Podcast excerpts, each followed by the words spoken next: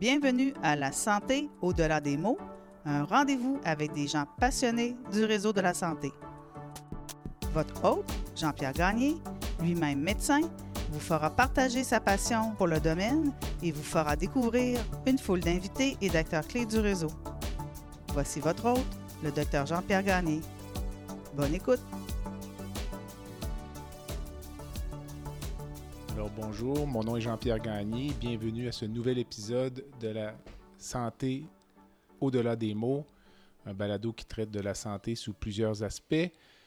Euh, nous euh, avons passablement voyagé au cours des dernières semaines et euh, cette fois-ci, nous sommes dans la région de Thetford Mines puisque mon prochain invité et moi-même avons le privilège de passer nos vacances dans cette magnifique région.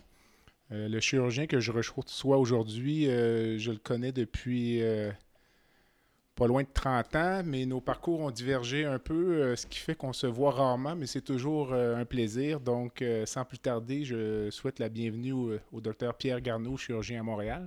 Merci Jean-Pierre. Pierre, bienvenue. Alors, on va repasser rapidement ton, ta biographie. Tu es né en 1967 à Québec. Tu travailles au CIUS du nord de l'île de Montréal pour simplifier les choses, c'est euh, l'hôpital Sacré-Cœur. Sacré-Cœur, Jean Talon, Fleury. Mais le pavillon principal, c'est Sacré-Cœur.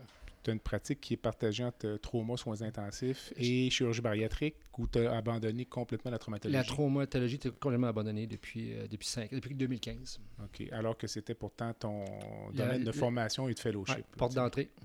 Et euh, la première question que je te poserais, c'est à ma connaissance, tu avais été recruté pour travailler à Québec. Tu étais allé faire ton fellowship à Montréal et tu n'es jamais revenu. Exactement. Pour quelle raison? Écoute, euh, c'est sûr que, honnêtement, j'avais eu un offre d'emploi au CHUL. C'était un super bel offre avec des gens que j'apprécie beaucoup. Puis, euh, bon, après le début de ma formation à Montréal, c'est sûr que je m'en allais en traumatologie. Puis quand tu, tu débarques à Montréal, c'était la période de la guerre des, des pas des moteurs, ouais, un peu de moteurs, les Hells Angels, ça brassait quand même pas mal. Puis euh, quand même une espèce de challenge avec la traumatologie. Tu sais, un challenge euh, d'urgence technique, chirurgicale. Puis euh, le chef du département à ce moment-là, il me dit, Gars, Pierre, il dit, je t'offre une job, reste avec nous autres. Fait d'un point de vue perspective de carrière, là, c'était quoi, tiraillé parce que je suis un gars de Québec, je suis tatoué Québec, mais là, tu dis, OK, là, je m'en vais en trauma. C'est quand même à Montréal que ça se passe. Tu avais peur de ne pas avoir assez d'action à Québec? Bien, c'est sûr qu'à Québec, j'ai eu une super belle pratique parce que, tu sais, j'ai fait, euh, dans ma formation, j'ai fait sept mois d'entraînement en chirurgie pédiatrique pendant ma résidence. Euh, je faisais de la paroscopie, je faisais de la trauma. Fait que, tu sais, ça aurait été, comme on disait, un mix grill. Mais là, à Montréal, j'avais la chance de faire la trauma. Puis il y avait une affaire qu'on n'avait pas à Québec, c'est qu'à Sacré-Cœur, on avait la chance d'avoir ce qu'on appelle les unités fermées de soins intensifs comme intensiviste. Fait que j'étais pas juste un chirurgien traumatologue, j'étais aussi un intensiviste. OK. Fait qu'on se partageait, on était quatre chirurgiens à ce moment-là qui avaient à peu près la même formation, qui euh, on faisait la rotation aux soins intensifs. Donc c'est vraiment les soins intensifs chirurgicaux trauma. Fait que donc, es de garde, quand tu étais de garde en chirurgie, trauma, tu t'occupais pas des soins, mais quand tu faisais des soins, tu faisais la semaine au complet. OK. Puis, euh, malgré le fait que tu as abandonné la traumatologie, tu es encore près de cette sphère d'activité-là, de par notamment tes nouvelles fonctions là, de chef de département du CIUS du nord de l'île. L'évolution de la traumatologie à Montréal, pas nécessairement tout, ce qui est trauma routier, là, mais la traumatologie, j'appellerais, comme tu dis, des gangs de rue, trauma pénétrant euh, par arme ou euh, arme blanche. Comment tu as vu progresser ça, disons, au cours de ta carrière? Je te disais qu'il y, a eu comme des cycles. Euh, quand moi, je suis arrivé, je me souviens, c'est vraiment dans ce temps-là la guerre des Hells Angels, puis aussi euh, euh, la mafia italienne, énormément. Alors, à ce moment-là, il y a eu vraiment une, vague importante de trauma par balle, trauma par arme blanche aussi. Puis, si on remonte dans les années fin 90, début 2000, tu avais encore une haute incidence des accidents routiers. Puis tu avais encore du trauma crânien de façon importante, multicassé. Là, je te dirais qu'il y a eu quand même un, switch parce que si tu regardes les statistiques de la SAC qui sont émises à toutes les années, si tu regardes le taux de décès, le taux d'accident mortel, on a vraiment là, progressé au Québec de façon magistrale. Euh, moi, dans le temps, à Montréal, ben, dans la province de Québec, on avait à peu près 7 à 800 décès par année. Puis l'année dernière, je ne me trompe pas. Par accident de véhicule automobile. L'année passée, je ne me trompe pas, on était en bas de 300. Fait que c'est une énorme progression. Fait que, il y a vraiment un impact de ce, de ce côté-là. Puis, tu sais, si tu regardes aussi d'un point de vue, tu es un chirurgien, moi je suis un chirurgien, ce qui est drôle, c'est que maintenant, la trauma est devenue une spécialité quasiment non chirurgicale. Fait que on parle de. C'est pas un désintéressement, mais moi, je suis fondamentalement un chirurgien. Moi, je me décris toujours comme un technicien. J'aime ça opérer, j'aime ça me casser la tête. Puis la traumatologie, ben, ça devenait de plus en plus les soins intensifs. Ben, alors, on est des chirurgiens, on n'est pas des internistes. Alors, c'est sûr que, honnêtement, c'était une bonne décision qu'on a faite à un moment donné d'arrêter d'en faire parce que c'est pas notre. C'est ça. On est formé pour euh, opérer, puis moins, je te dirais, pour gérer des soins intensifs de haut, de haut niveau. Fait que si tu me demandes qu'est-ce qui a changé, c'est exactement ça. Il n'y a presque plus d'opérations. Puis c'est énormément du management aux soins intensifs. Donc, il faut des équipes ultra spécialisées, ultra qualifiées. Puis avec les années, ben, tu te sens un peu moins à l'aise dans, dans, dans, dans cette sphère d'activité. C'est ça, exact. Puis, euh, on va parler un petit peu plus du traitement là, de l'obésité du point de vue chirurgical euh, un peu plus tard, mais qu'est-ce qui fait que tu as bifurqué? Tu avais un intérêt pour la chirurgie laparoscopique, ce qu'on appelle la chirurgie minimalement invasive. Euh, pour nos auditeurs qui connaissent moins ça, toutes les chirurgies qu'on fait avec des caméras, des petites incisions qu'est-ce qui t'a amené dans la sphère de la chirurgie bariatrique? Bien, écoute, c'était un concours de circonstances. Un, euh, comme tu le sais, je viens de Québec. J'ai eu la chance de, faire des rotations à l'hôpital Laval à Québec. Euh, moi, ça m'a toujours intéressé dans le point de vue technique. Donc, la chirurgie euh, pour l'obésité qui se faisait à l'hôpital Laval, moi, j'étais toujours partant pour y aller. Puis, ça m'intéressait d'un point de vue, difficulté technique, chirurgicale. Puis ce qui est arrivé, c'est que j'étais fellow à ce moment-là à Montréal et euh, Ronald, qui, était le chef du département, chef du service, mon partner aussi, et mon mentor de mon fellowship, il avait fait aussi, lui, a fait son fellow à Détroit en trauma. Il a fait trois ans là-bas, mais dans ces trois années de fellowship en, en trauma, son ancien patron faisait à l'occasion des chirurgies bariatriques. Bref, je n'oublierai jamais ça. On est aux soins intensifs. Les intensivistes nous appellent les médicus. Il y a un patient qui est là. Le métier, là, c'est vraiment le, euh, intubé euh, sur la cortisone intraveineuse, euh, diabétique, tout ce que tu peux imaginer. Puis là, les intensivistes ont dit à Ronald Peux-tu faire quelque chose pour l'opérer? Puis à ce moment-là, Ronald il avait dit ben, on va faire le VBG, qui est une vieille technique chirurgicale. Une vieille technique chirurgicale bariatrique. Fait que moi, tout de go, moi, je dis, tu sais, avec ma petite personnalité, je disais à Ronald, voyons donc, c'est pas une bonne chirurgie, cette affaire-là, fais pas ça. Fait que là, il me regarde et dit, qu'est-ce que tu y ferais? Ben, il dit, écoute, moi, j'ai été élevé avec la dérivation bilio-pancréatique, puis je pense qu'un cas comme ça, si on veut le sortir de ça, ben, il faut le faire ça. La dérivation bilio-pancréatique, qui était la chirurgie qui avait été développée à l'hôpital Laval, qui est la chirurgie la plus... Euh, agressive en termes de poids et également la plus morbide. Et la plus complexe aussi la à plus faire. Complexe la à plus faire, complexe à faire. La plus complexe à suivre à aussi. suivre aussi et tout ça. C'est vraiment un contrat. Un vrai contrat. Puis là, Ronald, il me dit, écoute, il dit, tu sens-tu à l'aise de le faire? Ben, j'ai dit, oui, mais il faut que tu m'assistes, parce que je peux pas faire ça. Ça me prend un chirurgien d'expérience avec moi. Fait qu'il m'a dit, go. Fait qu'on a fait l'opération. Longue histoire, le patient, tu peux imaginer, il n'y a pas de complications, thank God. Il a sorti des soins intensifs. Puis, euh, bref, ce que j'ai su par après, c'est que c'était le président de la Ligue des obèses à Montréal. OK. Puis, euh, écoute, il était tellement en gratitude avec nous, il s'est marié à l'hôpital parce qu'on a une chapelle. Sacré-Cœur, c'était dans le temps encore le seul hôpital qui n'appartenait pas au gouvernement, qui appartenait aux Sœurs de la Providence. Puis, il y avait besoin de deux témoins à son mariage. Alors, c'était Ronald et moi. OK, c'est un petit, c'est un petit roman. C'était... c'est que tu me dis comment ça a commencé. Bien là, une fois que tu as cogné, que tu as ouvert la porte, là, après ça, là, c'est que les consultations... Il n'y avait pas de chirurgie bariatrique à saint Zéro, zéro, zéro, zéro. C'était vraiment... Euh, on dit finger food, juste pour aller régler un problème précis pour un patient. Puis, bon, mais ben, Ronald, quand il a vu que, que, ça avait fonctionné, fait que moi, j'ai dit à Ronald, moi, ça m'intéresserait d'en faire. Puis je me souviens, j'avais pris le tour un moment donné, j'étais descendu à Québec. J'avais été rencontrer le docteur Biron, le docteur Marceau, qui était mes mentors en bariatrique. Puis je leur avais dit, est-ce que vous me supportez si jamais je veux commencer à en faire? Puis ils m'ont dit oui. Ça a parti comme ça? Ça a parti comme ça. Puis à ce moment-là, je faisais encore trois mois soins intensifs. Je me limitais, je faisais 50 cas par année. Ça, c'était en quelle année à peu près? le, le, cas que je te parle était en 96, euh, parce que c'était mon année, ah, mon fellow 96, 97. J'ai commencé ma pratique en 97. Puis à partir de 97, les gens commençaient, entre guillemets, à cogner à la porte. Puis, ben là, du, moment que tu rouvres la porte, là, c'est, euh, ça rentre comme dans un highway. Trouves-tu que les patients obèses qui ont besoin de soins chirurgicaux au Québec sont bien servis ou ont accès à une offre de service qui est adéquate ou qui est insuffisante? De mieux en mieux. Euh, si on remonte à il y a 20 ans, euh, c'est sûr, l'offre était tout à fait insuffisante. Il y avait peu de personnes qui étaient, un, surtout intéressées. Il y avait des gens qui étaient formés, il y avait des gens qui n'avaient pas d'intérêt. Et euh, c'est sûr que la démocratisation de la chirurgie, la parascopie, puis les nouvelles techniques chirurgicales a fait, là, il y a eu plus d'engouement. Là, honnêtement, on offre un, meilleur service. On offre un service dans un ensemble euh, élevé de nombre d'hôpitaux dans la province de Québec, dans différentes régions, ce qu'on n'avait pas avant. Avant, tu avais quoi? Tu avais l'hôpital Laval, tu avais McGill. C'est tout. Puis un ou deux individus, là, un peu perdus, mais pas euh, rien de sérieux. Les listes d'attente chez vous, disons, pour un patient qui veut être opéré, c'est. Euh... Écoute, c'est toujours encore, c'est encore une problématique. Bon, c'est sûr que ça s'est amélioré. Dans le temps, moi, j'avais cinq ans de les attentes, juste pour se faire opérer.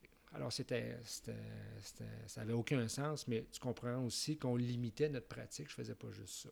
Bon, nous, ce qui est arrivé, alors, c'est pas un concours de circonstances, c'est vraiment une décision, justement, parce que Dr. Denis puis moi, on était euh, ben, un, on était partner, Dr. Denis était le, chef du, département. Puis quand on a décidé de de dire bon, on va arrêter de faire des soins intensifs, parce que comme je le disais tantôt par rapport à la trauma, on, a commencé à se focaliser plus sur la chirurgie bariatrique. Puis en 2015, on a fait de quoi qui on était les précurseurs au Canada. Il n'y a aucun groupe chirurgical au Canada entier qui avait décidé d'abandonner complètement la pratique de chirurgie générale, puis de faire que de la bariatrique. C'est ce qu'on a décidé de faire en 2015 à ce moment-là, c'était vraiment au complet ce qui voulait dire des listes de garde indépendantes. Totalement. Donc, moi, c'était fini, je faisais plus de garde. La trauma, ça avait été réglé. Puis là, c'était OK, quand je suis de garde, non, je ne fais pas d'appendice. Non, je ne fais pas une hernie incarcérée. Ce soir, je suis de garde en bariatrique. Tu ne fais plus de garde de chirurgie générale? Fini. Depuis 2015. Euh, ce qui m'amène juste un, un, petit aparté sur le traitement médical de l'obésité, c'est-à-dire le médicamenteux de l'obésité on en est où? Puis, euh, comme chirurgien, tu es à peine plus âgé que moi. Est-ce que ce serait une crainte de voir la pratique de chirurgie bariatrique s'effondrer à cause de l'arrivée de la pilule miracle? Ça ne s'effondrera pas, mais là, ce qu'on voit, écoute, si tu regardes les demandes à la FDA euh, aux États-Unis, qui est l'organisme d'accréditation pour, euh, pour les médicaments, ils reçoivent des quantités phénoménales euh, d'approbation par année qui sont tous à peu près refusés la plupart du temps. Là, il y a eu dans les dernières années. Là, tu fais référence au fait que les euh, compagnies pharmaceutiques soumettent des brevets de médicaments qui sont refusés. sont refusés, passent pas le test. Euh, les effets secondaires, l'intolérance, puis après ça, la non-persévérance du traitement. C'était surtout ça les problèmes. Et là, on commence à voir certaines molécules qui commencent à apparaître qui donnent des signes d'espoir. Mais encore là, tu es loin, loin euh, des succès qu'on va retrouver avec la chirurgie. Fait que là, nous, on commence à l'utiliser. Pas nous, mais on travaille en équipe. On a des endocrinologues qui travaillent avec nous autres. C'est plus comme un complément, je te dirais. Donc, retarder une opération, évaluer avant de prendre une décision sur une opération ou tu as fait une opération bariatrique, le patient revient pour reprise de poids, tu hésites à le, réopérer, le patient hésite à se faire réopérer, on va le mettre sur un, essai médicamenteux avant. On va revenir à la chirurgie bariatrique tout à l'heure, puisque c'est vraiment ton, euh, ton dada. Euh, je vais revenir sur les raisons qui t'ont amené à choisir la carrière de médecin puis de chirurgien. Là. Ça, ça vient d'où cette piqûre-là, parce que ça semble être une piqûre avec euh, un effet à longue action, là, parce que tu as encore l'air euh, tout à fait euh, motivé puis captivé. Écoute, honnêtement, dans ma famille, il n'y a personne qui était médecin. Il n'y a pas de chirurgien dans mon entourage, rien. C'était comme, à un moment donné, tu te lèves un matin, je me suis réveillé, pas réveillé, mais c'était comme, tu sais, je faisais plein de choses. Je fais du sport, je fais de la musique. puis l'école, on s'entend que quand on allait en médecine, dans nos années à nous, il fallait comme assez comme performant à l'école. Fait que moi, c'était comme clair, là, c'était comme go, ça m'intéressait. à quel âge? 14-15 ans, pas plus que ça. OK. Puis ça, t'as jamais eu de doute après ça? Ben après ça, non, parce qu'après ça, il fallait que tu focalises. Parce que, bon, tu vas dans un, dans un secondaire public, je vais dans un cégep public, euh, tu comprends que j'étais pas sûrement pas le seul à vouloir y aller. Fait que là, t'as pas le choix. Là. Il a fallu que ça soit un commitment au complet. Fait que c'était un commitment là, euh, sans abandonner. De 15 à 18 ans, à peu près. De 15 à 18 ans, oui, c'est ça. Parce que le monde disait, je me souviens très bien, je n'oublierai jamais ça, j'étais à euh, l'école secondaire, les compagnons de quartier, j'étais dans la grande salle, l'auditorium, puis les gens des cégeps venaient présenter leur collège. Puis je, me souviens, celui qui venait parler du cégep Sainte-Foy, c'est là que je suis allé, il disait ben, écoutez, si vous voulez, si la carrière de médecin, la médecine vous intéresse, là, venez pas chez nous parce que, je veux dire, on prend, je sais pas, je me souviens plus du chiffre, 5 000, 6 000 étudiants par année. Fait que tu comprends que avec la cote R, le nombre d'étudiants. Mes chances mathématiques étaient. En fait, je pense que c'est la cote Z. La cote Z, oui, c'est ça. la cote Z. Je suis mêlé dans les lettres. Excuse-moi, tu as raison. Fait que, tu sais, puis pour moi, c'était comme, euh, non, je n'irai pas ailleurs que, ce, que Cégep Sainte-Foy, c'est à côté, c'est pas loin de chez nous. L'autobus, elle arrive devant chez nous, puis elle débarque là. Oui. Tu t'es dit, ça va marcher même, comme, même avec ça. Même avec l'embûche, go, on y va. Fait que c'est ça, c'était euh, de la veine en tête. Avais-tu d'autres euh, carrières en tête, mettons, un plan B? J'ai pas bien, ben, honnêtement, euh, tu sais, j'osais pas trop y penser parce que tu te dis, bon, euh, si jamais ça fonctionne pas, je vais aller en administration comme 88% de mes chums ont fait. Parce Mais que, t'as fait, mettons, quelle demande t'as fait en médecine, à part médecine, ton deuxième choix? Ça peut être un indicateur ou? Ben, je pense que c'est en administration. Ouais, honnêtement, tu me poses la question, j'ai complètement sorti ça de ma tête, mais il me semble que c'est en administration. Tu sais, j'ai pas, j'ai pas appliqué en génie, ni en droit, ni des affaires de même. là. Cela étant dit, euh, tu te rappelleras qu'à l'époque, dans certaines uni- universités québécoises, dont Laval, tu pouvais à peu près être certain de rentrer en fonction de la code Z. Ouais. Parce qu'il n'y avait pas d'autres euh, Critères. critères Pas dans- pas d'entrevue à ce moment-là, Il n'y avait ouais. pas d'entrevue, puis il n'y avait Ouais. pas de test psychométrique. Donc, euh, des fois, ça mettait un peu moins de pression sur le deuxième choix. là. Right. Euh, puis à cette étape de, de ta vie maintenant, là, euh, 53, 54 ans, 54 si ans. tu n'étais pas médecin, tu, tu te verrais faire quoi aujourd'hui? Écoute, probablement que, tu sais, je regarde ça, c'est drôle parce que le milieu des affaires m'intéresse. Je peux vous dire j'ai pas de, de compétences particulières là-dedans, là, mais euh, mon entourage, mes amis, tout le monde est, entre guillemets, en business. Je trouve ça, je trouve, ce que j'aime, c'est le défi, tu vois. Euh, c'est que souvent, c'est des gens qui se lèvent le matin, il n'y a rien de garanti. Nous, on est médecins, tu es chirurgien, je suis chirurgien. À moins qu'il nous arrive une bêtise, là, il- il- on va continuer à travailler la semaine prochaine, le mois prochain. On l'a vu avec la COVID. Moi, je peux te dire que dans le temps de la COVID, on a vu pas mal de monde qui a fallu qu'il. On n'aime pas le mot, mais se réinventer, refaire, euh, tourner ça de tout bord, de tout côté. C'est ça qui m'intéresse. Quand on parle avec les gens qui font, entre guillemets, de la business, un grand mot, là, mais créer une entreprise, se casser la tête, là, pour que le trajet soit facile.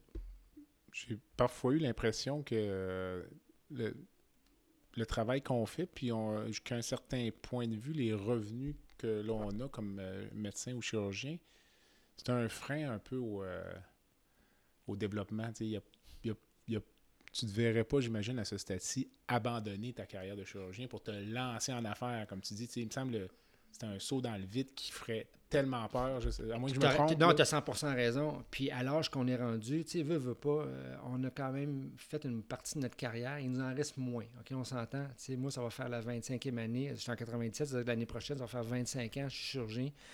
Euh, fait que là, tu te dis, OK, il m'en reste pas 25 ans à faire. Donc, tu peux. C'est pas que tu peux pas le faire, mais euh, donné, tu t'es dans tes pantoufles, puis bon, tu te trouves d'autres défis. C'est souvent cette raison-là, tu vas voir un paquet de monde, dont moi, euh, qui va faire un paquet de sport, qui va se pitcher dans toutes sortes de trucs. Tu trouves des autres défis, mais tu gardes ta stabilité. C'est ça. Puis, euh, j'allais dire, est-ce que tu te verrais, mettons, faire une carrière médico-administrative? ou- Mais tu vois, euh, là, Parce que tu as, tout le temps baigné là-dedans un peu. Ben, il y a un peu parce que depuis chef de service pendant 14 ans, puis là, je viens d'être nommé chef euh, du département de chirurgie. Fait que, tu sais, c'est un intérêt, mais c'est beaucoup plus pour faire avancer les choses. Moi, j'aime pas les j'aime pas les eaux stagnantes. faut que ça bouge, faut que ça avance. Fait que s'il faut que je mette moi-même la main à la porte pour que ça avance, pour que ça fasse des changements, je vais le faire. Donc, ça veut dire que toi, tu te verrais faire de la chirurgie jusqu'à la fin. Oui, Tu vas, ouais. tu vas finir ta pas- carrière comme J'arrêterai pas d'être chirurgien pour être un administrateur. Je mais comprends. être un chirurgien et un administrateur, ça, tu n'as pas le choix. Pour être là- euh, présentement, la manière ça fonctionne, comme tu sais, dans les hôpitaux, c'est quand généralement le chef de service, le chef de département, c'est quelqu'un qui, qui, qui travaille. Donc, c'est pas quelqu'un qui a abandonné sa pratique. As-tu une, euh, une devise, un mantra, une phrase euh, pour laquelle tu es connu? les gens vont dire Dr. Gano, il dit tout le temps ça. tu sais. Ben, il y a des choses qui, choses qu'on radote de notre résidence. Et moi, une affaire que je, que je vais dire souvent, c'est que ça vient de mon frère. Puis ça, probablement que ça me caractérise. Je vais toujours dire souvent, c'est pas capable, il est mort. OK. Fait que euh, trouve une solution, creuse-toi la tête, là, mais non, on plan, on n'abandonne pas comme ça. Là. OK. C'est bon. Puis, euh, stade, après 25 ans de carrière, as-tu, mettons, si je te demandais le plus beau souvenir de ta carrière, là, tu m'as parlé de la dérivation biopancréatique Ouais. pendant ton fellowship, qui était probablement un événement marquant, mais as-tu vraiment un événement, là, tu dirais, ça, ça... Ça Ben- sort du lot. Là. Ben, ça sort du lot. Je te dirais que, bon, quand, le cas que je t'ai compté, c'est ce qui a fait qu'à un moment donné, j'ai pris une ligne vers la chirurgie bariatrique. Mais d'un point de vue chirurgical, tu le sais, on, on a fait des entraînements euh, variés, qu'on faisait plein de choses en formation. On faisait autant de, on faisait de la chirurgie digestive, on faisait de la chirurgie vasculaire, un peu de thoracique. Puis la seule place qui te permettait de faire ça, c'est ce que j'aimais beaucoup, c'est de la trauma. C'est ça qui me permettait de, de travailler dans toutes les skills, en guillemets, que tu avais appris. Puis un soir, ça, je ne l'oublierai pas parce que c'était, j'étais de garde nécessairement. Puis euh, quelqu'un qui fait une tentative de vol avec un gun à clous. Tu comprends qu'il est un petit peu, euh, un petit peu failé de la tête. Bref, euh, la police est arrivée, puis il a retourné son gun à clous contre lui. OK. Mais un vrai gun à clous, pas des petits clous de finition. Ok. Là. fait que quand il est arrivé à l'urgence, on s'entend que ça allait pas bien. Fait que le clou était rentré hein, juste à l'épigasse. Il était en choc. L'épigasse, donc, c'est juste, Juste euh, en dessous de- du cœur. en dessous du cœur. Fait que là, c'était évident que ça allait pas bien. Fait que, en bref, on prépare la salle d'opération, on monte en stat, puis en, tu sais, à la presse, puis là, tu t'appelles les gens. Un seul clou, là? ou- Oh, ouais, c'est, mais tu sais, c'est ce qu'on voyait bien qu'il y avait un trou, mais on imaginait, mais on se faisait décrire la machine à clous par le policier Ok. qui décrit, mais juste avoir l'état de choc du patient. Mais bref, moi, on l'appelle le chirurgien cardiaque. Je dis, garde, moi, j'ai l'impression que, tu sais, il va falloir. Bref, on je commence par. J'ouvre l'abdomen, puis là, on je me rends compte que le clou avait embroché le ventricule contre la colonne vertébrale. Complètement. OK. Comme, comme tu venais de clouer, c'est un gun à clous. Fait qu'il avait, il avait cloué son ventricule sur la colonne vertébrale. Mais là, tu comprends que le chirurgien cardiaque, lui, il est chez eux. Là. Il, s'est fait appeler parce qu'il a eu le gros trauma, mais le temps qu'il s'en vienne, le temps qu'il s'en... en- en- Généralement, dans un centre de trauma, on dit aux gens qu'il faut qu'il arrive en dedans de 30 Mais minutes. toi, juste pour que je comprenne, parce que si tu es dans l'abdomen, là, pour les Ouais. gens qui connaissent moins ça, tu vois pas vraiment le cœur, mais tu vois à travers le muscle il est, juste diaphragme. au-dessus, il est juste au-dessus du diaphragme. Mais je vois le clou. Le clou, je le vois dans l'abdomen, au travers du diaphragme. Je vois très bien qu'il est orienté vers le, cœur. Puis tu vois que les battements cardiaques à travers Ben, c'est parce que là, dans le ventre, il n'y avait pas tant de sang que ça. Puis là, le patient, il, sa pression cardiaque était, il va pas bien. Il restait plus grand-chose comme pression. Fait que là, tu sais, moi, je regarde tout le monde. Je dis, moi, j'ai. Bon, dans les formations que j'ai faites, tu sais, on a fait, toi et moi, beaucoup de chirurgie vasculaire, mais j'ai Ouais. aussi fait six mois de cardiaque. Dans ma jeunesse, quand j'étais en c'est quoi que je voulais faire. Fait que j'ai fait trois fois trois mois de chirurgie cardiaque. Fait que là, à un moment donné, moi, je dis à l'anesthésiste, regarde, le chirurgien cardiaque n'est pas arrivé, mais le patient, si je si j'ouvre pas le, le sternum, il va mourir. Fait que j'ai ouvert le sternum. Mais là, tu vois, tout, est, tout est, Ah ce que tu as appris là, en, en formation, c'est là que tu vois, là, ça a tout sorti au même moment. Ça a donné que ça a bien été. Tu ouvert le sternum, tout mis, ouvert le péricarde, tout placé en place. Puis après ça, ben, écoute, euh, quand le chirurgien cardiaque est arrivé, on avait une, comme une espèce de vice grip. Une clou, décloueuse. Puis j'avais déjà moi-même mis déjà les points sur le cœur parce que je savais c'était quoi la grosseur puis le type de fil qu'on mettait. Puis j'en avais fait ça, assez pour ça. savoir. Fait que j'étais prêt. Tu comprends? Fait que quand le chirurgien cardiaque, il me connaissait bien, on s'entendait super bien, lui puis moi. Fait quand il est arrivé, puis il savait aussi ma formation puis mon parcours, ben, il m'a- dit, ben, vas-y, je te laisse le faire. C'est moi qui ai- C'est bon. j'ai arraché le cœur, ben, pas arraché le cœur, j'ai arraché le clou, fermé la brèche. Finalement, il m'a tout laissé faire la fermeture. J'ai, fait la, j'ai fait la fin du Ah ouais? Puis, euh, surprenamment, ben, le patient, ce jour après, il est sorti de l'hôpital. Bon, il était Fait- chanceux. Il était à la chanceux. bonne place au bon moment. C'est ça, exact. Puis euh, il faut pas qu'il refasse la menuiserie. Puis dis-moi, avant d'aller à la pause, euh, si on, on tourne le compas de 180 degrés, une situation difficile dans ta carrière, puis euh, la façon dont tu as surmonté ça, les leçons que tu en as tirées. Écoute, les, les, les- j'ai pas, j'ai pas de, je, je c'est pas vrai. Euh, je te dirais c'est toujours à cause de la, la- la traumatologie. La trauma, je te dirais, ce qui arrache le cœur le plus, c'est euh, surtout que je faisais les deux chapeaux. Je faisais l'intensiviste, donc le patient qui est aux soins intensifs qui arrive. Puis, veut, veut pas, c'était le jeune patient qui arrive le soir, qui est sur le bord de mourir. Puis je me souviens, le pire des moments, parce que pourtant j'en ai eu plusieurs des situations comme ça, mais probablement quand tu es plus jeune, je sais pas si ça nous affecte moins ou je sais pas, dans ton cerveau, tu gères mieux ça. Puis là, j'étais- rendu dans la, en guillemets, la fin de ma période que j'ai fait de traumatologie. On venait d'ouvrir la nouvelle urgence, on était en train de la rénover ou l'ouvrir, la nouvelle section. Puis là, on appelait la famille pour faire euh, annoncer, entre guillemets, la mauvaise nouvelle. Mais là, là j'ai jamais vu une crise d'hystérie comme ça de la famille. Mais là, tout est impuissant totalement. Puis tu sais, la, la mère T'as est quel là. âge à ce moment-là? Ou t'as combien d'années de pratique? Ah, je dois être rendu à 15 ans de ok, pratique. là. quand même, ça. ok. T'as 15 ans. Mais ça, je te dis, as vu mais ça, ça devenait de plus en plus difficile. C'est ça qui est, qui est aberrant. Tu Ok. comprends? Moi, j'ai trouvé qu'au début de ma pratique, autant que ce soit des, des discussions difficiles, autant les dons d'organes que les morts cérébrales, je ne sais pas si c'était la jeunesse, l'insouciance, mais plus que j'avançais en âge, plus que ça devenait difficile. Pour toi. ok. pour moi. Puis cette fois-là, je ne l'oublierai jamais, puis je n'étais pas tout seul, j'étais avec l'intensiviste, qui était, qui était le chef des, des soins intensifs. Puis on était. Lui, était- c'était sa semaine de soins intensifs, c'était moi qui étais le chirurgien.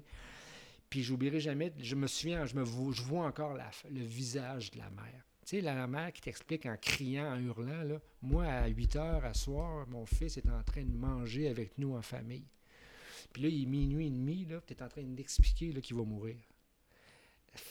Puis là, tu vois la réaction. Là, à un moment donné, je me dis, non, là, là, je peux pas faire ça pendant, euh, pendant 10 ans de plus. C'est comme, tu vois, émotionnellement, Ouais. là, c'est c'est- c'est Ça a tough. été comme le point tournant. Ben, ça a donné ça. Puis après ça, il y a eu le changement, comme tu dis, de, de vocation qu'on a Ouais. décidé de faire. Mais j'ai jamais regretté, honnêtement, d'abandonner ça parce que c'était la partie la plus difficile.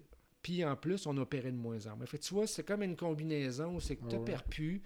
Tu fais des soins intensifs où c'est que là, tu tombes dans des catégories, les médicaments, les nouveaux C'est de plus en plus compliqué. C'est de plus en plus compliqué, puis émotionnellement, c'est pareil. Excuse, mais en, 19 en 2000, en 1950, 1920, un jeune enfant ou jeune adolescent qui meurt, pour les parents, c'est la même catastrophe. Exactement. C'est la même affaire. Ça, il n'y a rien qui a changé. Fait que toi, tu arrives avec toutes les machines, ce que tu veux, puis ça, je trouvais ça difficile. Mais c'est ça, euh, tu me dis ça, c'est ben, la réflexion que je me faisais, puis c'est certainement une spéci- un spécialiste ou une spécialiste que je vais tenter d'avoir en entrevue.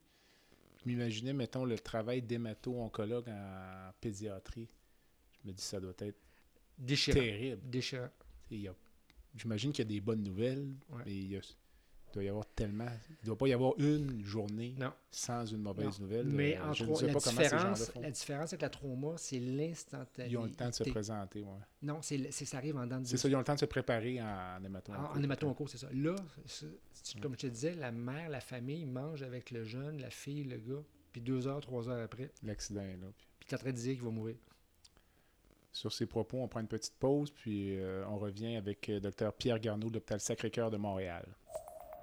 Le podcast La santé au-delà des mots est une présentation du groupe conseil Beauchamp, Beaulieu, Dessureau, Toupin de la financière Banque nationale Gestion de patrimoine. Comme nous croyons que la santé financière fait partie de la santé globale, nous sommes heureux de nous joindre au docteur Jean-Pierre Gagné pour vous souhaiter une bonne saison de la santé au-delà des mots. Tu veux lancer ton propre podcast, mais tu ne sais pas comment t'y prendre? Pas de problème. Mouton Marketing peut t'accompagner de la conception au lancement. Envoie ton idée de podcast à bonjour à commercial gomouton.com. Bonjour à commercial g o m o u t o n.com. L'univers du podcast t'attend. Alors, nous sommes de retour avec Dr Pierre Garneau, chirurgien à l'hôpital Sacré-Cœur de Montréal. Euh, Pierre, on a parlé euh, de beaucoup de choses en première section d'entrevue. On a abordé la chirurgie bariatrique et j'aimerais qu'on y revienne, euh, puisque c'est vraiment maintenant ton seul, euh, pas ton seul champ d'intérêt, mais certainement ton seul champ de pratique chirurgicale. Pourquoi y a-t-il autant d'obésité aujourd'hui et pourquoi est-ce qu'on a l'impression que c'est une, euh, quasiment une pandémie? Là? Je veux dire, ça va, les chiffres sont toujours de plus en plus impressionnants. Des pays, je pense au Japon où il n'y avait pas d'obésité, il commence à y en avoir. Pourquoi? Écoute, comme tu peux imaginer, Jean-Pierre, la question est assez complexe, parce que si on savait la, réponse, on aurait déjà réglé probablement le problème. Ce qu'on se rend compte, c'est qu'il y a un ensemble d'éléments. Des choses que le monde savent un peu, là, autant euh, la diminution de l'activité, l'apport calorique, euh, le type d'alimentation qu'on a. Ça, c'est des discours qu'on entend tout le temps. Tu entends ça régulièrement. Puis c'est souvent aussi sur ça que les gens vont travailler. Euh, ils vont travailler sur l'apport calorique, l'activité physique pour essayer de, prévenir. Mais on s'est rendu compte d'un autre euh, élément qui est probablement plus méconnu du, entre guillemets, du grand public, mais que probablement qui est là, qui est l'impact. Puis justement, c'est une étude qui venait de, de- l'hôpital Laval à Québec, ceux qui ont, regardé l'évolution des, des, euh, des gens qui sont, qui, des enfants naissants, des patients qui étaient sur la liste d'attente de chirurgie bariatrique, donc tu nais, ta mère est obèse morbide, mais elle n'a pas encore été opérée. Versus, tu nais, mais ta mère a été opérée pour une chirurgie bariatrique dans les deux dernières années. Ils ont suivi l'impact à long terme de, de, de ces jeunes-là. C'est du kit ou double.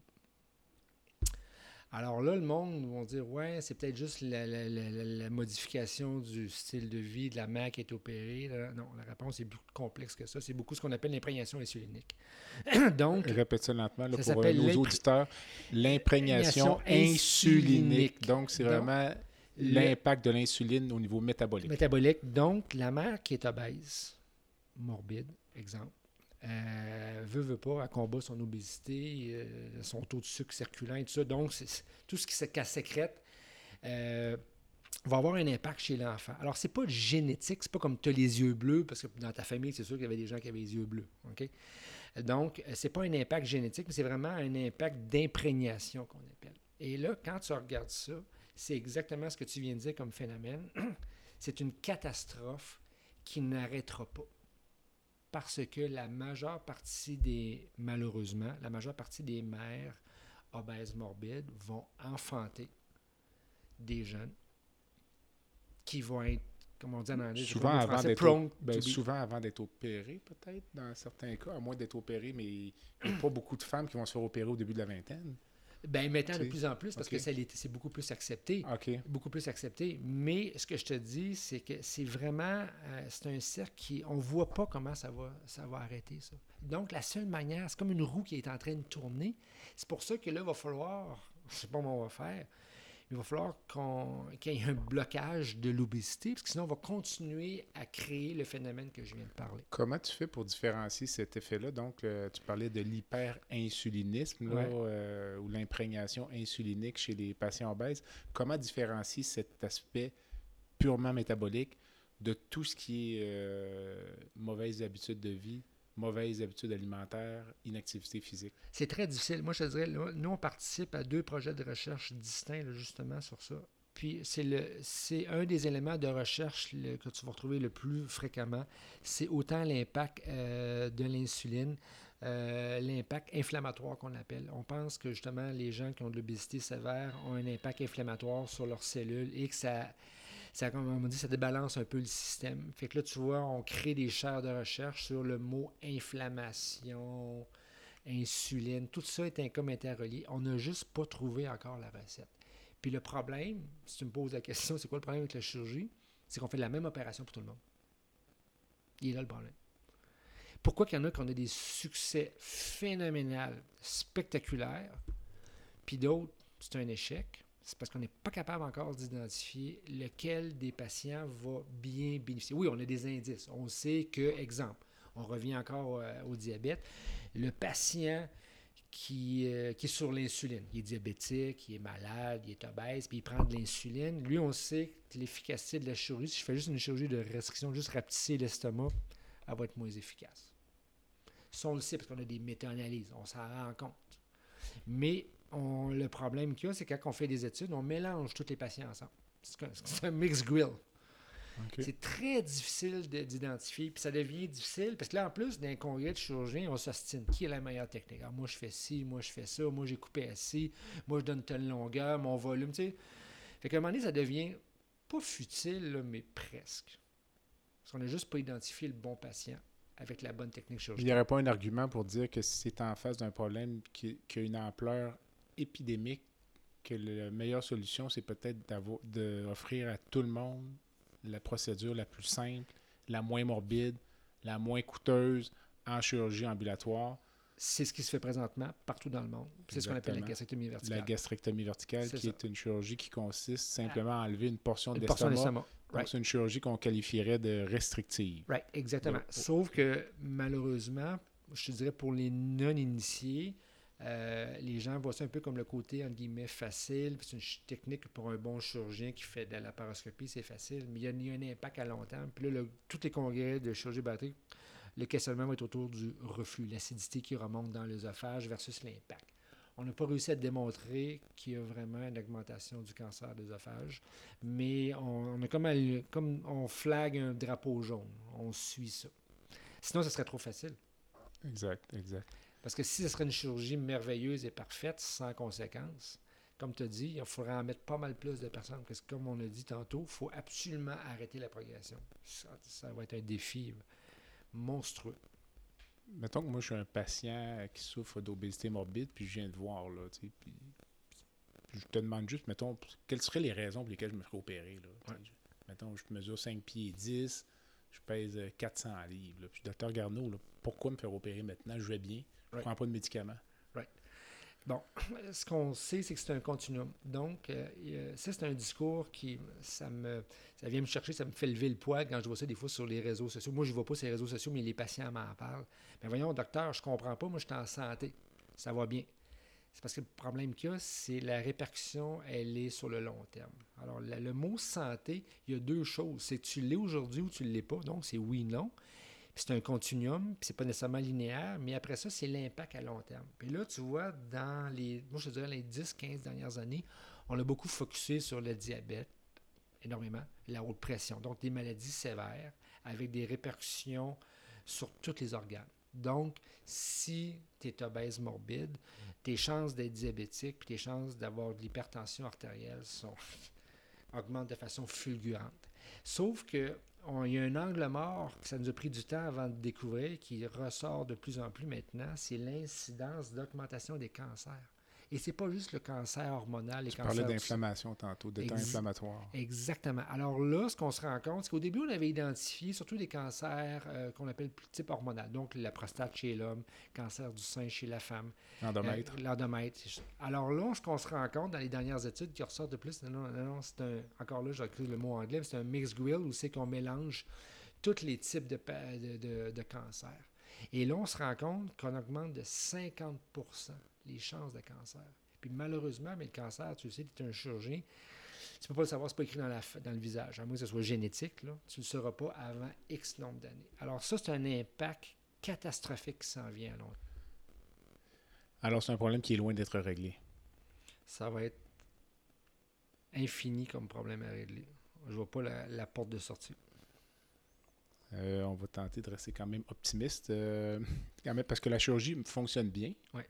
Dans l'ensemble. Il y a quand même des échecs à long terme. Souvent, on entend des Ouais. échecs c'est une maladie chronique. C'est une Ouais. chirurgie qu'on fait chez des patients jeunes. Euh, le taux de reprise de poids à 10 ans est quand même significatif. Right.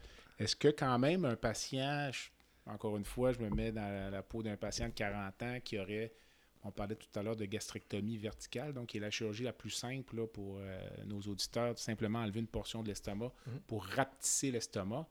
Euh, le patient qui récidive à 10 ou 15 ans, est-ce que pour toi c'est un échec ou dans les faits c'est un succès parce que il a été non obèse pendant une période significative de sa vie où les autres problèmes de santé n'ont pas eu le, terrain fertile pour s'installer? Tu sais, Jean-Pierre, depuis le temps que je fais l'obésité, pour chacun des patients, c'est un combat perpétuel. OK? Alors, quand les gens se présentent, tantôt tu me présentais un, patient hypothétique, ce que tu essaies de faire, c'est donner un outil pour aider le patient. Après ça, moi, je dis toujours aux patients, on vous donne un outil, qu'on essaie de donner un outil qui ait le moins de complications, le moins de conséquences. Puis après ça, tu lances la balle dans le camp du patient. Alors, c'est à lui d'essayer de faire le mieux qu'il peut. Alors tantôt, comme on disait, malgré qu'il peut modifier complètement son alimentation, avoir une alimentation impeccable, être très actif, il peut demeurer obèse pour différents paramètres qu'on n'a pas encore tout à fait élucidés. Alors pour cette personne-là, ça devient une frustration épouvantable. Parce que tu as des gens qui font, ils s'entraînent, ils vont au gym, ils, ils mangent, on les suit les nutritionnistes. Puis encore là, on se rend compte que la chirurgie ne règle pas tout. Donc, tu n'as pas le choix, à si on veut les aider, s'ils tombent malades parce qu'ils tombent avec des problèmes de santé, faut que tu leur offres le problème. Euh, Pas le problème, pardon, faut que tu leur offres une solution. C'est là que tu vas compléter par l'opération. Alors moi, je ne juge pas les patients. C'est que c'est un combat perpétuel. Alors, tu n'as pas le choix.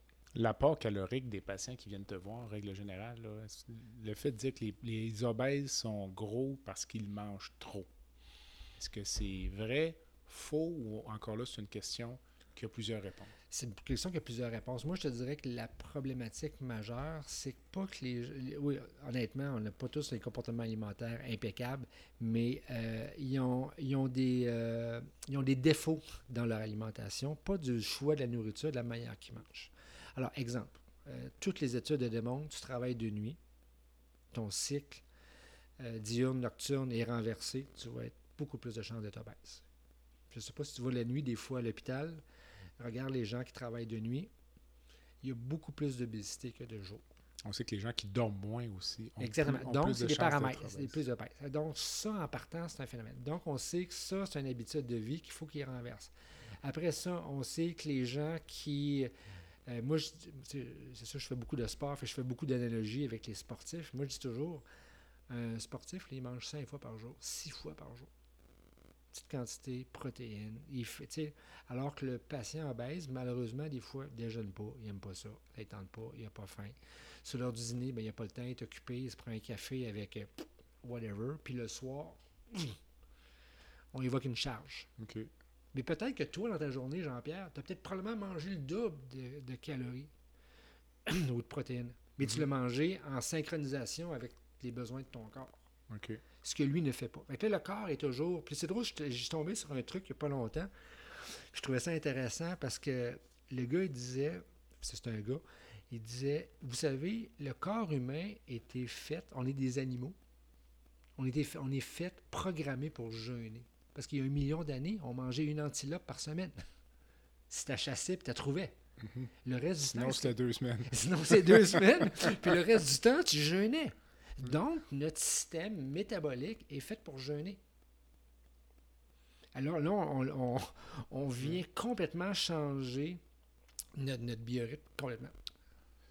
Est-ce que, en, en dernière, que, bon, pas dernière, mais presque, euh, est-ce que c'est rentable au point de vue économique pour une société d'opérer des patients obèses? Tout à fait, parce que c'est la seule manière de renverser ces maladies-là. Donc, si on regarde, exemple, le- le- le- écoute, même dans, dans la revue Endocrinologie américaine, l'éditeur en chef, il y a quelques années, a écrit un éditorial en disant maybe, mais en en voulant dire la seule manière de renverser le diabète, c'est pas l'insuline, c'est la chirurgie. Donc, oui, on est rentable. On améliore la qualité de vie, on sauve des vies, puis en diminuant toutes ces maladies-là, tu vas sauver une quantité phénoménale d'argent sur le coût de santé. Tu me corrigeras, mais il y a, il y a des patients qui rentrent à l'hôpital diabétiques sous insuline, Ouais. qui ont une chirurgie bariatrique et qui ressortent sans insuline. Tout à fait, parce qu'il y a même des études, si on avait vu ça dans les études animales qui avaient été faites dans le passé, euh, on sait que quand tu fais un exemple, une chirurgie qui est quand même assez connue dans le monde de la bariatrique, qui s'appelle le gastric bypass, le bypass gastrique, une chirurgie qui date depuis 40-50 ans, c'était clairement démontré qu'il y a à peu près 50% des patients qu'en dedans de deux semaines, ils ont quasiment euh, diminué de 25% leur taux d'insuline, alors qu'ils n'ont pas encore maigri sa balance. Donc, euh, il y a un effet, Il y a un effet métabolique. Donc, endocrinien. endocrinien. Alors que maintenant, on ne parle plus de chirurgie bariatrique en tant que telle. Le terme maintenant, ça s'appelle la chirurgie métabolique. métabolique. Euh, en conclusion d'entrevue, mais on aurait pu faire ça au début. euh, Pourrais-tu nous expliquer, mais c'est quoi les critères? C'est quoi, mettons, l'embonpoint par rapport à l'obésité? C'est quoi? Puis nous expliquer, si- on parle tout le temps d'IMC, l'indice de masse corporelle. Mhm. Donc, où ça se situe? C'est quoi les chiffres? euh, Ouais. Si les gens veulent calculer leur IMC ou autre? Bon, il faut comprendre euh, une chose, euh, Jean-Pierre. L'IMC, c'est un vieil indice qui a été créé dans les années 70 par les compagnies d'assurance américaines ok, pour calculer un peu le risque de mortalité des gens. Alors, on se remonte vraiment dans les années 70 où c'est que l'obésité était beaucoup moins prévalente. Et à ce moment-là, les chiffres étaient entre guillemets assez sévères, aussi qu'on disait qu'un poids santé était un indice de masse corporelle entre 18 et 25. Donc, c'est un ratio entre ta grandeur puis ton poids. On va dire que le, pour ceux qui seraient vraiment portés, là, ce serait donc le poids divisé par la taille au carré. en mètres au Au corps. carré, c'est ça. Donc ça, c'est l'indice de masse C'est l'indice de masse corporelle. corporelle. Alors, les chiffres qu'on a là, dans ces années-là, correspondaient à la cohorte des années 70 du poids moyen des gens des années 70. Donc, 18-25, c'était le poids santé. 25-30, c'était ce qu'on appelle l'embonpoint. Ou le surpoids. le surpoids, comme, c'est comme tu disais. Et après ça, 30-35, on tombait dans la catégorie obésité classe 1. Après ça, 35 à 40, on dit obésité classe 2. 40 et plus, c'est classe 3 ou morbide. Mais là, avec les années, on s'est rendu compte que si c'était entre 35 puis 40, puis tu avais du diabète, de la haute pression ou de l'apnée du sommeil, tu étais considéré aussi comme un morbide. Donc, les indications opératoires en 2021, si un patient vient de voir, ce serait quoi? Ils n'ont pas changé encore. Pour l'instant, c'est que c'est des, indications qui viennent de l'OMS, euh, qui est encore sur on opère des patients avec l'obésité morbide. Donc, un IMC plus que 40. 40 ou 35 et plus avec facteur comorbide. Sauf que depuis quelque temps, on commence, vu que les en guillemets, les complications opératoires chirurgicales ont quand même beaucoup diminué par rapport à ce qu'on avait dans le temps. On commence à inclure des patients diabétiques entre 30 et 35. OK, parfait. Donc, on diminue un peu les critères. Oui, parce qu'on va chercher un gain. Tu me parlais tantôt, est-ce qu'il y a un gain coût-bénéfice? La réponse, c'est oui. Il est tellement présent, le gain coût-bénéfice, que maintenant, on va opérer les, les 30-35 diabétiques. Mais quand tu es rendu opérer un 32, là, mettons un indice de masse corporelle 32 diabétique, puis pendant ce temps-là, tu as des patients qui ont des IMC de 50 sur ta liste d'attente. Je ne veux pas, je veux pas, comme on dit, te gosser, mais ça peut être un, un, débat. C'est un, débat parce que le problème qu'il y a, c'est que dans ta liste d'attente, moi je dis toujours aux patients, on se le fait demander là, à longueur de journée, euh, moi je suis plus important qu'un autre. Alors, je vais te virer la question à l'envers. Qui, qui est plus malade entre une femme de 53 ans avec de l'hypertension euh, sur deux médicaments ou un jeune, de, ou jeune, un plus jeune de 44 ans qui est diabétique Tout à fait. l'insuline. Lequel des deux est plus malade? Honnêtement, Jean-Pierre, j'ai aucune idée. Je ne peux pas te le dire. Euh, deux questions rapides euh, avant de, avant de s'approcher de la fin de l'entrevue. La chirurgie bariatrique chez les patients âgés, mhm. est-ce qu'il y a une limite d'âge? Oui, on Et pourquoi? On l'a. Bon, la limite d'âge avait été mise encore là par, euh, par le NIH. Le NIH, c'est le National Institute of Health aux États-Unis. Il y a longtemps, il avait mis un barème à 60. Bon, encore là, on tourne toujours autour des taux de complications, mortalité opératoire. Rapidement, on a démontré qu'à jusqu'à 65 ans, il n'y avait aucun problème. Puis tu vois, nous, on a publié il y a quelques années un papier sur les 65 ans et plus. On a eu jusqu'à des gens qui avaient 75 ans. Est-ce que ça marche aussi bien ou ça marche moins bien? Alors, ce qu'on a démontré, c'est ça qui était intéressant dans, notre article, c'est parce qu'on on s'était aussi associé avec, avec des statisticiens qui regardaient nos statistiques par rapport aux résultats et on se rend compte que si tu as 65 ans et plus et que tu as un indice de masse corporelle plus que 45 et que tu es diabétique, on n'atteindra pas l'objectif qui est de perdre 50% de ton excès de poids. Ça, on a un taux d'échec qui est élevé. Mais si tu as un patient qui a 70 ans, qui a 44 d'indice de masse corporelle, qui n'est pas diabétique, tu vas avoir un taux de succès élevé. Ce sont des clientèles différentes. Clientèles différentes, exactement. Le diabète va toujours revenir, toujours être l'élément quand tu vas retrouver dans. C'est l'insuline qui est au cœur de tout toujours, ça. Toujours, on revient toujours autour de ça. Euh, la chirurgie bariatrique chez les enfants ou les adolescents, c'est quoi la situation actuelle, puis c'est quoi ton opinion là-dessus? Euh, moi, un, je suis pour parce que je me dis toujours, il euh, faut régler le problème avant. Et il faut aussi l'impact psychologique. Les gens négligent l'impact psychologique. Euh, on en parle beaucoup plus maintenant. Euh, tout ce qui s'appelle euh, l'harcèlement et tout dans, dans, cette catégorie-là. Et si tu peux éviter qu'un jeune devienne obèse, tu vas y éviter des problèmes physiques, métaboliques, puis mentaux.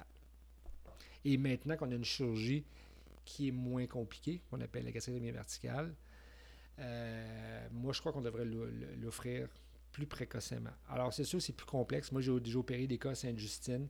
Toujours le débat avec les gens sur le comité qui peut être opéré. Mais l'impact, là, il est, euh, il est énorme. Puis moi, on est en train de faire une étude, justement, on est en train de faire un nouveau projet pour regarder les jeunes, jeunes, les 18-25 ans. Les 18-25 ans, là, tu changes leur vie drastiquement. L'avantage que tu as, c'est qu'ils n'ont pas encore eu, malheureusement, heureusement, je pourrais dire, l'impact négatif de l'obésité. Ils l'ont pas eu sur leur santé, ils l'ont pas eu sur leur mental aussi. Quand ça fait 25 ans ou 30 ans que tu es obèse morbide, puis que les gens te, te négligent, te critiquent, qu'est-ce que tu penses qui arrive? Hmm. Tu as un impact psychologique. Puis quand psychologiquement ça va pas bien, qu'est-ce que tu fais? Tes mauvais comportements, tu te lances dedans. Alors, euh, ça complète la section bariatrique d'entrevue. Pierre, merci beaucoup. Je présume que tu pourras peut-être nous donner certains liens Internet qu'on pourra mettre sur mhm. euh, tes, notes d'entrevue pour les gens qui voudraient en apprendre plus. Euh, je, rapidement, je vais te demander, j'ai une bonne idée de ta réponse, mais c'est quoi pour toi la définition d'être en santé? Ben, être en santé, en partant, c'est un continuum. puis c'est pas linéaire. Mais c'est sûr que moi, il y, a- comme deux façons de le, de le regarder. C'est en, date d'aujourd'hui, euh, aujourd'hui, est-ce que tu es malade ou tu es en santé? C'est comme digotonique, blanc ou noir. Mais c'est pas assez. Parce qu'en général, il faut que tu travailles sur ton long terme. Le long terme, c'est quoi? C'est est-ce que dans 10 ans, je vais être en santé? Est-ce que dans 15 ans? Pourquoi tu fumes pas? Ben, ça ne te tente pas d'avoir ton cancer du poumon. Tu ne vas pas avoir ta maladie pulmonaire obstructive. Ben, c'est la même chose pour l'obésité. Je te dis pas que tu vas toujours garantir être parfait dans ta vie, mais si tu peux éviter ça, tu protèges. Fait que c'est un mélange de tout ça. Est-ce qu'on a un bon système de santé au Québec, selon toi? Écoute, on a un système qui est accessible, ça c'est sûr et certain. Si tu regardes ce qui se passe dans le, dans le monde, pardon, on est quand même choyé. Euh, Il y a beaucoup de gens qui n'ont pas l'accessibilité. On n'a pas besoin de regarder bien bien loin. Regarde juste au sud de la frontière, tu le vois. Euh, de ce point de vue-là, on, on a les gens ont accès au système de santé. Le privé en santé, pour né- ou contre? Euh, nécessaire. Nécessaire. Moi, je pense que c'est un dogme. Euh, on se borne à une décision qui remonte les années 70 où on avait décidé d'exclure le privé. Si tu regardes la plupart des pays qu'on considère, entre guillemets, euh, avancés, industrialisés, tout le monde a une place pour le privé. Puis là, on l'a vu avec la pandémie, avec la COVID, je veux dire, les salles d'opération, il, y a, il y a 22 ou 23 contrats, je pense, avec les CMS dans la province de Québec. Ben, je veux dire, on s'en sortira pas sans ça. Mais je pense qu'il y a de la place, il faut juste bien l'intégrer. Est-ce que tu penses qu'il y a un danger de maraudage euh, du secteur privé vers le public, d'aller vraiment chercher du personnel? Parce que, a priori, les conditions peuvent paraître plus intéressantes. Il n'y a pas de garde, euh, les salaires peuvent être plus intéressants. La chirurgie ambulatoire, ça, entre guillemets, ça a l'air le fun.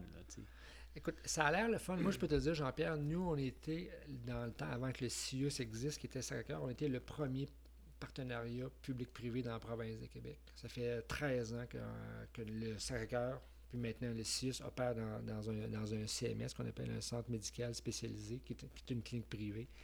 Puis, il y a beaucoup de- de mauvaises informations de ce genre-là. Un, en partant, euh, je regrette, là, les gens qui décident de partir au privé, ben, ils n'auront jamais un fonds de pension du, euh, du gouvernement. Tu pas ça. Alors, les gens, ils quittent pour des raisons personnelles et tout ça, mais ils laissent tomber des avantages. Alors, moi, je pense que c'est une, des, euh, une des solutions. Un, c'est pas parfait le système. Là, je pense que maintenant, on est en train de mieux, on est en train de le corriger. Au début, c'était comme, là, excuse le mot, mais c'était l'antéchrist. Il ne fallait pas faire ça. Là. Puis, tu peux pas réfléchir, tu peux pas construire de quoi quand tu considères que c'est le démon. Tu peux pas faire ça. Faut que tu, une fois que tu l'as accepté, tu fais OK, comment on va l'utiliser? OK, on a essayé des choses, ça a joué à gauche, ça s'est tassé à droite, ça se replace. Oh, la COVID est arrivée, on commence à mieux le positionner. Et moi, je pense que c'est ça l'avenir, Jean-Pierre, c'est qu'on va être capable de mieux utiliser le privé au service du public. Pas le privé euh, sauvage comme on peut imaginer, c'est pas ça qu'on veut. On veut que tout citoyen ait accès, mais différemment. C'est un, sujet qui est en pleine évolution. Tout à fait. Alors, on, on entre dans la section euh, baguette magique de l'entrevue. Pierre, je vais te euh, donner une baguette magique, puis je vais te donner le loisir ou le privilège de changer instantanément une chose dans le système de santé aujourd'hui même, à début août 2021. Tu ferais quoi? Écoute, ta question est vraiment est aussi large que le système de santé. Mais moi, je pense qu'on n'aura pas le choix de déstructurer. Là, honnêtement, tout le monde en a parlé de la centralisation. Euh, on commence à être loin de la gestion du patient. Euh, Puis ça, c'est l'exemple qu'on parlait tantôt, il y a une minute par rapport au privé. Euh, si tu es pas capable de décortiquer chacune des informations puis d'offrir le meilleur au patient, on va toujours passer à côté. Moi, c'est la plus grande frustration. Puis tantôt, tu me demandais pourquoi, exemple, j'ai accepté le poste de chef de département, même si je suis un chirurgien puis je ne veux pas arrêter d'opérer. Parce que j'espère qu'on va être capable en équipe de travailler puis de casser toute la structure qui fait que tu as des gens qui sont lésés, qui n'ont pas accès au système de santé comme ils devraient l'avoir. Ça n'a pas de sens. Donc, tu parles plus de décentraliser ou d'enlever des barrières administratives Un peu ou c'est tout, ensemble? Un peu tout. Tu sais, euh, la structure, tu le sais, des chirurgiens, moi aussi, je suis un chirurgien, je travaille dans un hôpital, là, que on a toutes les spécialités. Donc, on, hey, on, on crée des services, services de ci, services de ça, département, de- tout, tout, tout avec les gens, plein de bonne volonté. Puis, exemple, on est tous des chirurgiens, mais on tombe dans un entonnoir, on a un bloc opératoire avec un minimum de- d'espace. Ça n'a comme pas de sens. Alors que moi, je me souviens, quand j'avais été, j'avais eu la chance de faire une partie de ma trauma à Boston, le Boston University, c'est tous des pavillons indépendants. Oui, tu un hôpital central, universitaire, tu n'as pas le choix parce que tu es un centre de trauma, mais le reste du temps, là, tout ce qui s'appelle thoracique, c'est dans une place. Tout ce qui s'appelait euh, neurologique, neurochirurgical, c'est dans un autre endroit. Ou si tu regroupes des gens avec moins de, moins de confrontation. Je vais reprendre la baguette magique, puis je vais te permettre de rencontrer n'importe qui dans le monde, vivant ou décédé, pour prendre un café ou un verre de vin blanc. Tu, choisirais qui et pourquoi? Écoute, euh, il y a ceux qui me connaissent un peu savent ma passion pour la musique. Je, joue la guitare depuis longtemps. Fait moi, c'est sûr que je suis pas quelqu'un qui, qui idole. Là, qui, des fois, tu vas dans des, dans des places, tu vois quelqu'un qui est super connu. Je ne ferai pas un déplacement juste pour lui dire bonjour ou signer. Là. Mais si tu me donnais une baguette magique puis le faire renaître, moi, c'est Eddie Van Halen. Je suis un, fanatique brûlé. Puis euh, c'est un individu qui a c'est pas le meilleur guitariste qu'il y a eu, mais c'est la personne qui a révolutionné la manière de jouer. Les gens voulaient s'identifier à lui. Inventé, pas inventé, a créé lui-même ses guitares, les gossait, les fabriquait, euh, torquait ses amplis de guitare pour sonner d'une certaine manière. Puis, by the way, quand il avait 6 ans, quand il est arrivé en Californie, il a gagné un concours de piano. Ah oui, bon. fait que tu vois le genre de personne, là. Eddie Van Halen. C'est bon, ça. Bon, ça, tu sors d'un petit peu des créneaux habituels, en tout cas des premières entrevues que j'ai eues. Excellent. Euh, en quelques mots, une cause qui te tient à cœur, une fondation, un organisme que tu supportes ou que tu aimerais nous présenter? Écoute, c'est sûr, bon, euh, comme tu probablement toi avec, dans ton hôpital, on supporte toujours les causes de notre hôpital, ça va de soi, parce que ça fait partie de notre mission. Mais on the side, euh, moi, je fais, je fais quand même beaucoup de sport. Puis, je me suis ramassé avec une gang de personnes qui sont beaucoup impliquées dans ce qu'on appelle la clé d'excellence du Québec. Fait que, euh, d'excellence du Québec. Ouais, donc, c'est des gens qui sont boursiers, qui reçoivent euh, de l'argent, mais sur un mélange de deux euh, critères, qui sont des critères de performance scolaire. Donc, il y a un minimum de moyenne qu'ils doivent avoir et aussi des performances sportives. Et on subventionne, on supporte autant des cyclistes que des gens qui jouent au volleyball, que l'escrime, peu importe le sport. Puis, tu vois, une des activités qui, euh, qui, qui reflète ça un peu, c'est le défi euh, Bonneville qui est à Tremblant, qui sert principalement à ramasser de l'argent pour ça. Puis, il y a d'autres activités. Bon, c'est sûr qu'avec la COVID, ça a comme un peu euh, été mis sur pause, là, mais c'est ce qui m'intéresse. On s'assurera de mettre aussi sur tes notes de balado les références de, de, site web. Merci on achève l'entrevue. Avant de nous quitter, tu as un dernier conseil, une pensée pour nos auditeurs ou peut-être pour euh, des futurs euh, chirurgiens, traumatologues, bariatriques ou autres? Euh? Ben écoute, moi je pense que je n'ai pas, de leçon à donner à personne. depuis le nombre d'années, hein, toi aussi tu l'es, on est des professeurs à l'université, on essaie d'être des modèles. Mais moi, c'est sûr que je suis un, un, battant, je suis un combattant. Fait qu'il faut pas lâcher. Tu sais, ce que je te disais tantôt, tu me demandais mon mantra. Quand je dis pas capable, il est mort, C'est ça. Ça va te permettre de faire plein de trucs, même si des affaires que tu dirais a priori, non, je suis pas capable de le faire. Non, faut pas que tu arrêtes. Ça ne veut pas dire que tu vas être le meilleur dans tout ce que tu fais. Mais à un moment donné, c'est la seule manière de faire des trucs, je pense, qui sortent de l'ordinaire. Puis à un moment donné, ça va te permettre de te différencier des autres aussi. C'est bon. Alors, merci. Donc, euh, je remercie notre invité de ce soir, euh, Pierre Garneau, chirurgien à l'hôpital Sacré-Cœur de Montréal. Pierre, merci. Merci, Jean-Pierre. On aura peut-être l'occasion, merci beaucoup, c'est très agréable. On aura peut-être l'occasion dans le futur de, reprendre euh, cette entrevue parce que c'est un sujet, notamment l'obésité, je pense, qui est, infini. qui est infini. En attendant, je veux remercier nos auditeurs. Je vous invite à aller visiter notre site web qui est baladosanté.ca, B-A-L-A-D-O-S-A-N te.ca. Euh, je vous invite sur le site euh, à vous euh, abonner au site web, à laisser un commentaire, envoyer un email. Vous pouvez suggérer des invités. je fais appel aux commanditaires qui voudraient également s'associer à cette activité.